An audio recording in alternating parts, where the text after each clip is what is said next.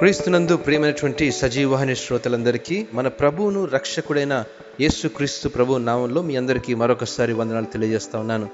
క్రైస్తవుని జీవన శైలిలో అనేటువంటి యొక్క పాఠ్యభాగంలో దేవుని అదృశ్య జ్ఞానం అనే అంశాన్ని ధ్యానించుకుందాం. కొరింతీలకు రాసినటువంటి మొదటి పత్రిక రెండవ అధ్యాయము పన్నెండవ వచనాన్ని మీకు చదివి వినిపిస్తాను. దేవుని వలన మనకు దయచేయబడిన వాటిని తెలుసుకున్నట్టుకై మనము లౌకికాత్మను కాక దేవుని యొద్ద నుండి వచ్చు ఆత్మను పొంది ఉన్నాము. మన జీవితంలో లోక సంబంధమైన సవాళ్ళను ఎదుర్కొంటున్నప్పుడు వాటిని అధిగమించగలననే సామర్థ్యం మనకున్నప్పటికీ అంతకంతకు అధిగమయ్యే సవాళ్ళను ఎదుర్కొనే పరిస్థితిలో ఆత్మవిశ్వాసాన్ని పక్కన పెట్టి ఇతరులిచ్చే సలహాలపై ఆధారపడుతూ ఉంటాము. మనుషులపై ఆధారపడే లౌకిక జ్ఞానం మనను విశ్వాసంలో బలహీనత కలుగజేస్తుందని గ్రహించాలి. కాబట్టి మన విశ్వాసము మనుష్యుల జ్ఞానాన్ని ఆధారం చేసుకోకుండా దేవుని శక్తిని ఆధారం చేసుకునే అనుభవాన్ని పొందాలి. ఈ శక్తి ప్రతి విధమైనటువంటి సవాళ్ళను అధిగమించగలననే సామర్థ్యాన్ని పెంచి జ్ఞానయుక్తమైనటువంటి దేవుని అదృశ్య జ్ఞానాన్ని పెంపొందింపజేస్తుంది. దేవుని అదృశ్య జ్ఞానాన్ని పొందిన జీవితాలు లౌకిక సంబంధమైన ఆత్మ కాకుండా దేవుని యొద్ద నుండి వచ్చు ఆత్మను పొందే అనుభవంలోనికి నడిపించబడతారు.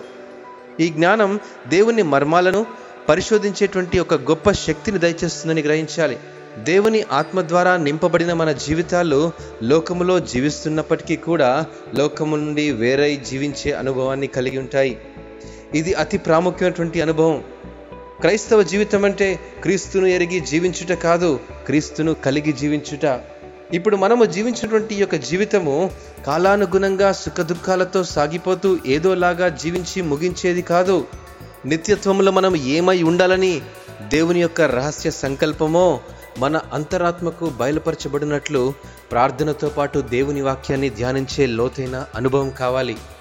లౌకికాత్మను ఇరుకున పడేసి దేవుని పరిశుద్ధాత్మకు మనపై సర్వాధికారమును ఒప్పుకుంటే గాని తాను స్వరక్తమిచ్చి కొనుక్కున్న క్రీస్తు సంకల్పం మన అవగాహనకు రాదు. దేవుని ఆత్మకు మన అంతరాత్మను అనుసంధానం చేసుకొని పొందబోయే ప్రతి మహిమకు అర్హులమగునట్లు సంసిద్ధులమై జీవించేటువంటి కృప ప్రభు మనందరికీ దయచేయునుగాక ఆమెన్